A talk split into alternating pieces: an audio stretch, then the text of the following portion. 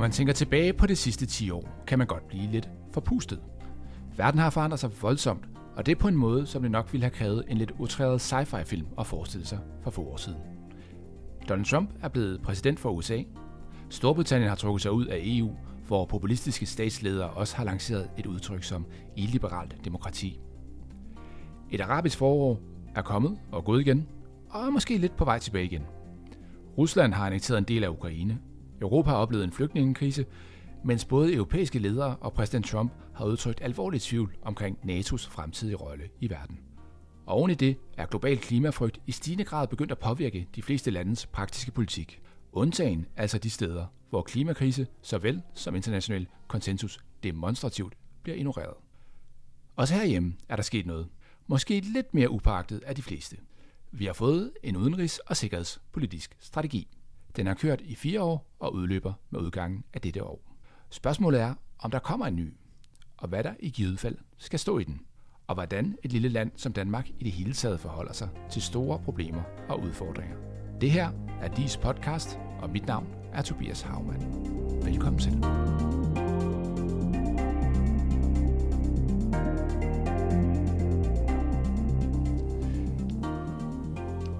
Med mig i studiet har jeg Jessica Larsen, forsker her på DIS. Velkommen til. Tak skal du have. Uh, A Small State Addressing Big Problems. Et lille land forholder sig til store problemer, er titlen på den rapport, som du netop har skrevet. Den handler om erfaringerne med den her udenrigs- og sikkerhedspolitiske strategi. Hvad, hvad kalder vi den egentlig officielt? Jamen, den hedder Danmarks udenrigs- og sikkerhedspolitiske strategi okay. på dansk, og det øh, forkorter man USS, om man vil. Og der har været to. Øh, en, der løb fra 2017 til 18, og så en, der løb fra 19 til 20, og så har man kaldt dem USS 1 og 2. Hvad er en udenrigs- og sikkerhedspolitisk strategi i det hele taget? Øh, jeg tænker, at vi alle sammen har sådan en bred idé om, hvad en strategi er, og selvfølgelig, hvad udenrigs- og sikkerhedspolitik er. Men hvad indebærer en dansk strategi sådan helt præcist, og, øh, og hvor omfattende er den? Jamen altså, man kan sige, at en strategi er et offentligt tilgængeligt dokument, der er skrevet af regeringen, øh, og de fremlægger det, man kan kalde, eller det man kalder ways, ends and means. Altså, hvordan man vil opnå noget, øh, hvad målet er, og hvilke ressourcer man vil bruge til at nå målet. Øh, en strategi vil så også beskrive den trussel eller de problemer, som man gerne vil, øh, vil sætte sig for øh, at løse, og, og viser, hvordan øh, de beskrevne ways, ends and means overhovedet er relevante. Øhm, altså grundlæggende kan, man, grundlæggende kan man sige, at en regering kan bruge en strategi til at positionere sig hjemligt og internationalt, og så på den måde kommunikere til venner og fjender, hvad man mener, og hvad man står for, hvad man gør, eller hvad man vil gøre. Øhm, og det kan staten så enten gøre sådan ved at bane vejen, det er det, man vil kalde en grand strategy, og det er typisk store stater som USA, der ligesom trækker på alle de øh, policy-instrumenter, de har at gøre godt med på den internationale scene. Man kan også bruge en strategi til at indikere samhørighed med andre, som Danmark for eksempel typisk vil gøre ved for eksempel at sige, at NATO er hjørnestenen i vores øh, sikkerhed, øh, for vores øh, sikkerhed. Og så kan man også bruge en strategi til at vise, at man er opgaven værdig som stat, og det, det ser man for eksempel i øh, afrikanske stater, eller nye demokratier, der taler til donorer, eller partnere, eller øh, forsøger at positionere sig regionalt i forhold til andre nye demokratier. Altså så en strategi kan være en måde at, at positionere sig på. Det er sådan en form for visitkort. Øhm, man kan sige, at der er tre funktioner, som en strategi har. Den ene er, at en strategi spiller en politisk rolle. Øh, det er en måde for en regering at organisere og rangordne og udvælge, hvad man opfatter som øh, et problem, der er behov for at løse. Så er det øh, regionalt, er det nogle særlige konflikter her der i verden, som vi gerne vil, øh, vil adressere. Øh, er det tematisk, for eksempel maritim sikkerhed, som den danske stat har, har, har beskæftiget sig med i en årrække? Er det cyber, der er på dagsordenen? Hvad er vigtigt, og hvad er det, man vil med det? Så spiller strategier også en symbolsk rolle. Altså det er et offentligt tilgængeligt dokument, som jeg sagde, og man kan bruge det til at signalere en alvor øh, omkring et særligt problemsæt og markere sig som aktør på et særligt område. Det har vi også set EU gøre for nylig med deres øh, Global Strategy fra 2016, hvor at de sætter sig selv på banen som en, en, en stor sikkerhedsaktør øh, internationalt set. Og så spiller strategier til sidst en organisatorisk rolle Altså moderne kriser bliver tit beskrevet som komplekse. Øh, de kan ikke løses alene ved at indsætte et militært bidrag, eller ved at sende nødhjælp, eller ved at skabe arbejdspladser i fattige lande.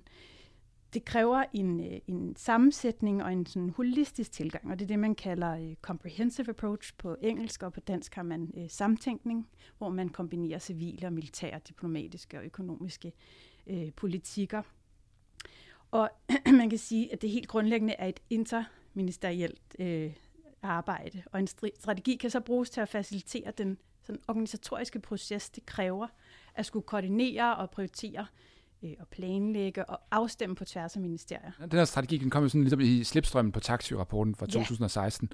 Ja. Øh, og den, den kom med en række anbefalinger til den danske regering om sådan i højere grad at strømlinje den danske øh, udenrigspolitik om en række indsatspunkter. Øh, og strategien kan vi godt se som en, en, en fortsættelse af den der, de, de, de overvejelser. Ja.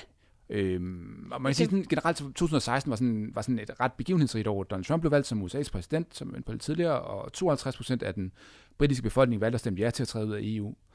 Øhm, hvis du kort kan beskrive det, hvad er det så for sådan et politisk landskab, den her danske strategi reagerer på? Og, og er det i det hele taget en reaktion på de forandringer?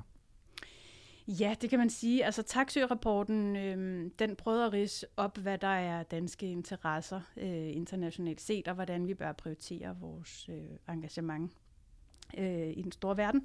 Og samtidig, og faktisk øh, i, i årene op til, var der sådan spredte ryster i Folketinget, der også efterlyste en strategi. Og der var bestemt ikke enighed i Folketinget, men der var her og der øh, folk, der, der synes, at vi sådan, skulle til at tage stilling til, øh, hvor vi var på vej hen. Og det var jo selvfølgelig et, en reaktion på øh, de ting, som du også nævnte i dit oplæg omkring Trump og Brexit og Kina, der kommer mere på banen, og migrationskriser og sådan noget. Og, og som jeg netop sagde, så, så øh, siger man jo i dag, at, at konflikter er... Øh, er meget mere sammensat, end at man bare kan sende et militært bidrag afsted. Så, så det kræver, at vi tænker på tværs af ministerier, tænker sådan lidt ud af boksen i forhold til, hvordan vi adresserer de kriser, vi står overfor. Øh, og plus, at, øh, at vi ikke altid måske kan regne med øh, de internationale fora, vi plejer at arbejde igennem som en, en lille stat.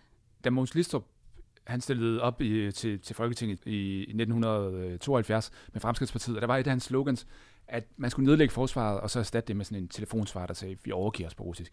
Det er selvfølgelig ikke så relevant længere, kan man sige. Øh, men det afspejler vel sådan en eller anden slags offentlig hemmelighed, at Danmarks skæbne ret meget er bundet op på, øh, på større magters politik, og også vores politik.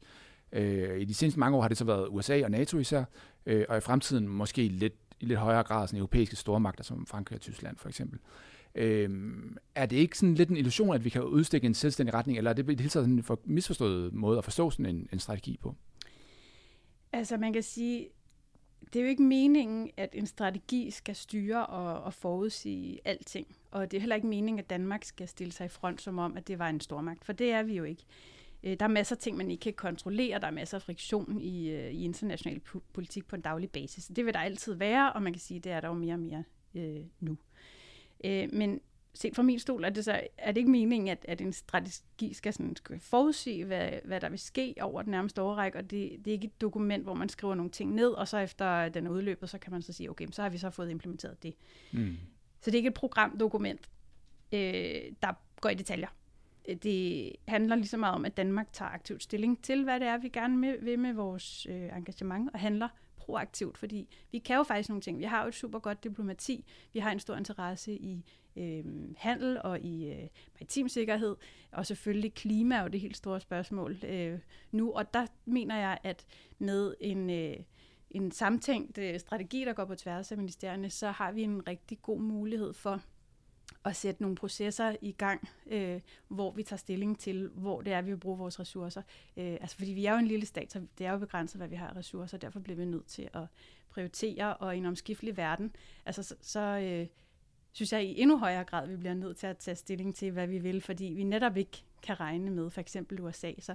Nu har de her strategier så ligesom kørt i fire år, to, de to forskellige strategier. Øh, er der sådan konkrete eksempler på, at de har gjort en forskel på den politik, man førte, eller at de ligesom er blevet anvendt på en måde, som er tydelig i det hele taget? Ja, altså man kan sige, til min rapport, der talte jeg med en række forskellige embedsmænd i Udenrigsministeriet og i Forsvarsministeriet, der var med til at skrive strategierne, og som kan sige sig arbejde med dem øh, i, i deres øh, sådan daglige gang i ministerierne, øh, altså arbejde inden for strategiernes målsætninger. Altså det, der var markant, var, at øh, de to øh, USS'er var første gang i nyere tid, at man faktisk satte sig sammen, øh, primært Udenrigs- og Forsvarsministeriet, men også en række andre ressortministerier med aktier, aktier i, i Danmarks internationale arbejde. De satte sig sammen for at beskrive, hvad der er vigtigt for Danmark. Og man kan kritisere USS'erne for at være vage formuleringerne omkring sådan, øh, vi ser Danmarks store trusler og for at mangle nytænkning øh, omkring målsætninger, men, men de var dog et vigtigt skridt i retning af at kortlægge en dansk vision og prioritere på tværs af de ministerier, der udfører Danmarks øh, internationale engagement. Øh, så helt praktisk var der en vigtig øh, værdi i selve processen at formulere strategien, øh, aktivt at tænke strategisk og relativt langsigtet, så man har en rettesnor, ikke i dagligdagen, men som sådan en, en overlægger, der styrer, hvad man gerne vil gøre noget ved, og, og hvordan man vil gøre det. Og vigtigt, igen, altså på tværs af de involverede ministerier. Der, hvor strategierne så manglede noget, var, at øh, de måske kunne være mere klare i, i spyttet omkring for eksempel øh, Kina. Øh, på den ene side har vi markante handelsinteresser, både som Danmark, men også som øh, EU-medlemsland. Og på den anden side står vi så over for et Kina, der sådan i stigende grad bliver set som en sikkerhedstrussel, øh, for eksempel når det kommer til kritisk infrastruktur, hvorvidt vi vil tillade øh, kinesisk øh, 5G-netværk. Øh, der kunne også have været, og her bliver det så en personlig holdning, øh, et større fokus på at bruge det danske diplomati meget mere aktivt og målrettet som en måde at løse konflikter på. Altså få Iran i tale, øh, tale USA til ro, sætte ind over for de EU-medlemslande, der spænder ben for unionens interne øh, sammenhængskraft. Altså simpelthen opruste diplomatiet igen. Øhm, der, hvor jeg også ser strategien spille en rolle, og som jeg skriver om i øh, rapporten, det er at være en vejledning for lige præcis Danmark og lige præcis nu. Og hvad mener jeg med det? Jo, altså Danmark, som jeg sagde før, er en lille stat, og det betyder, at vi har relativt knappe øh, ressourcer. Øh, så vi må simpelthen prioritere. Øh, og det er et politisk spørgsmål, og der er en ræson i, at øh, det bliver gjort igennem øh, sådan en kontrolleret proces, hvor, øh, som, det, altså, som det skete med, med USS'erne, øh, hvor sådan de rette øh, ministerier og aktører øh, øh, sætter sig sammen. Og at være en lille stat betyder også, at vi har brug for en sikkerhedsgaranti udenfra. Vi har allerede talt om, om, om NATO. Og, ja, og det tror jeg, vi kommer tilbage til det lige, lige, lige lidt senere, sikkert. Ja. Men, men er der nogle, nogle steder, hvor, du, hvor, hvor, hvor man kan sige, sådan her ville vi ikke have gjort før, at vi fik de her, øh, de her strategier?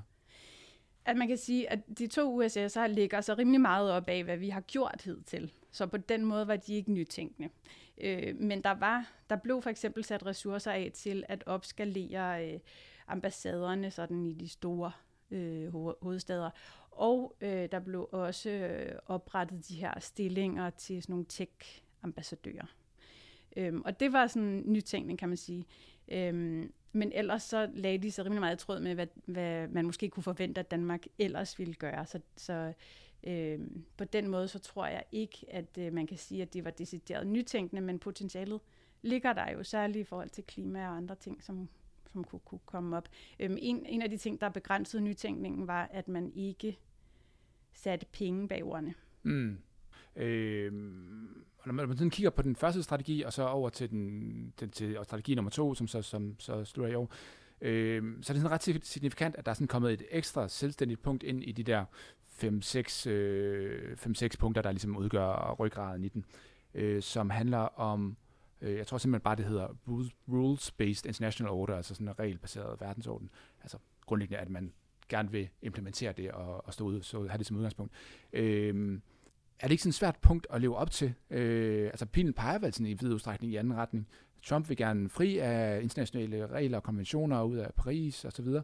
Øh, og det samme ved mange af de andre sådan, populistiske ledere, som, som vil der frem rundt omkring, som man tæller Orbán eller, eller mange andre øh, og som vi er nødt til at samarbejde med og indrette os på. Altså, altså hvordan kan man bruge sådan, sådan et, et punkt som en øh, som et praktisk øh, instrument på en måde?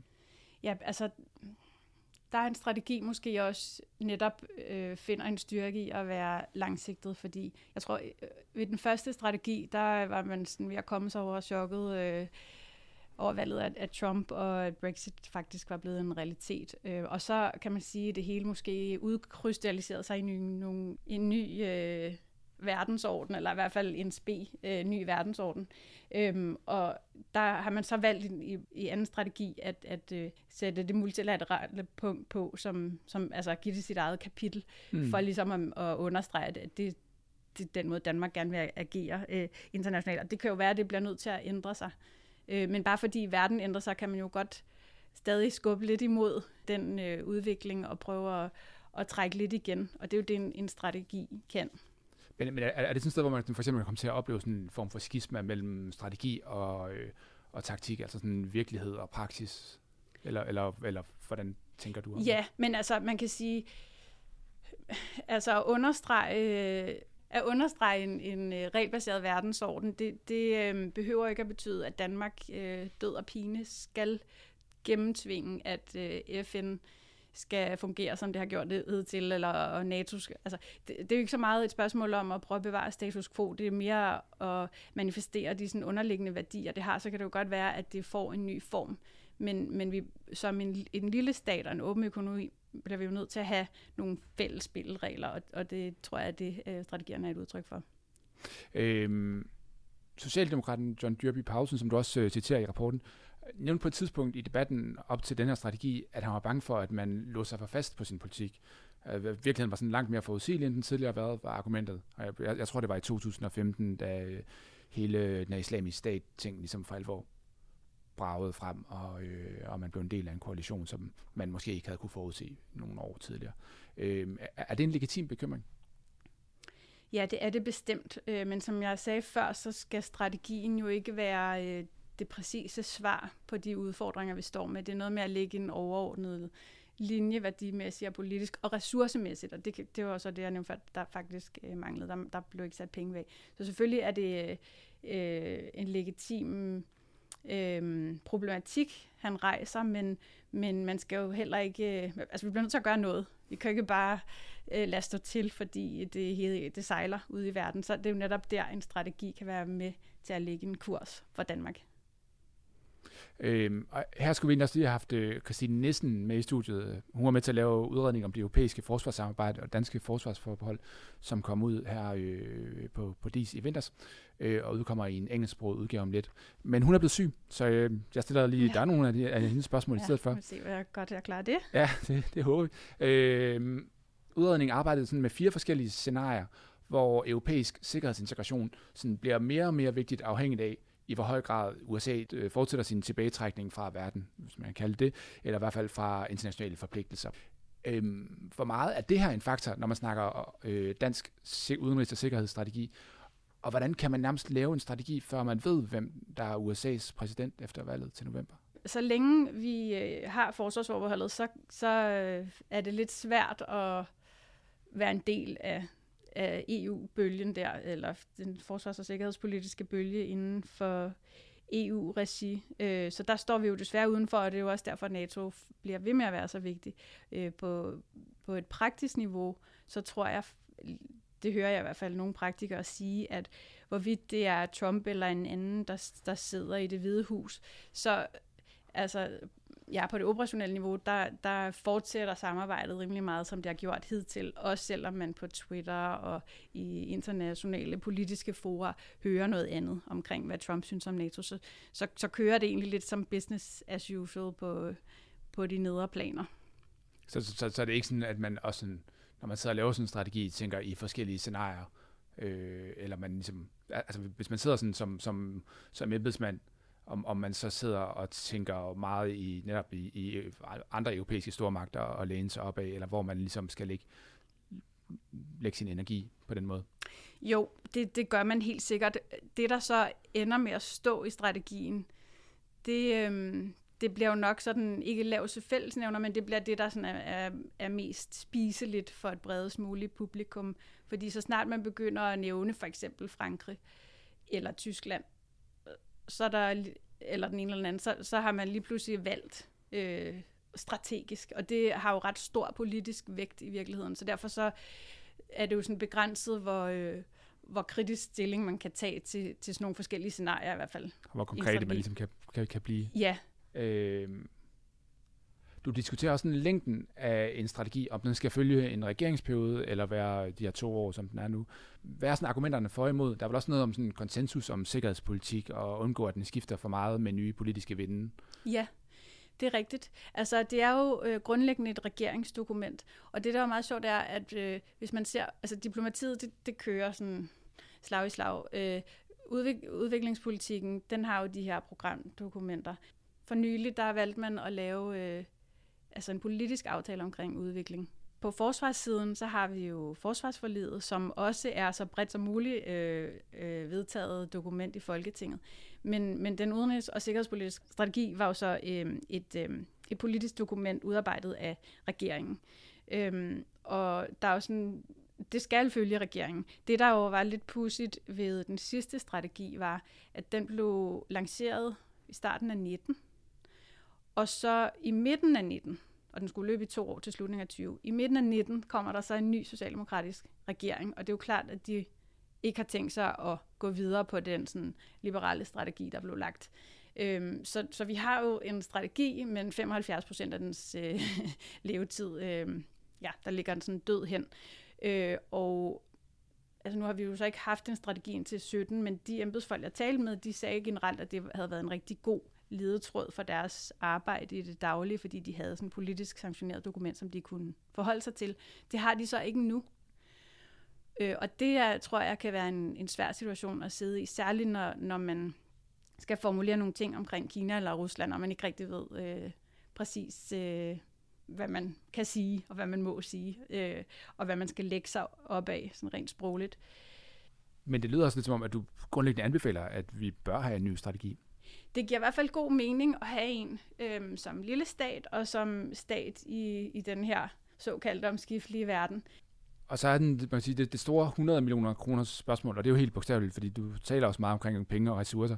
Øh, hvad mener du, at vi skal prioritere i en ny strategi, som ikke har været så højt på listen før, og, og, og hvordan tænker du, at man i det hele taget kunne gøre sådan en strategi endnu mere anvendelig, end den er i dag? Jeg synes, helt sikkert, at vi skal slå på klima, fordi det, det rammer så bredt. Øh, det, rammer, det har både sikkerhedspolitiske konsekvenser, økonomiske konsekvenser og menneskelige konsekvenser, så det synes jeg må være øh, et af de fortegn, vi skal have, når vi øh, engagerer os internationalt.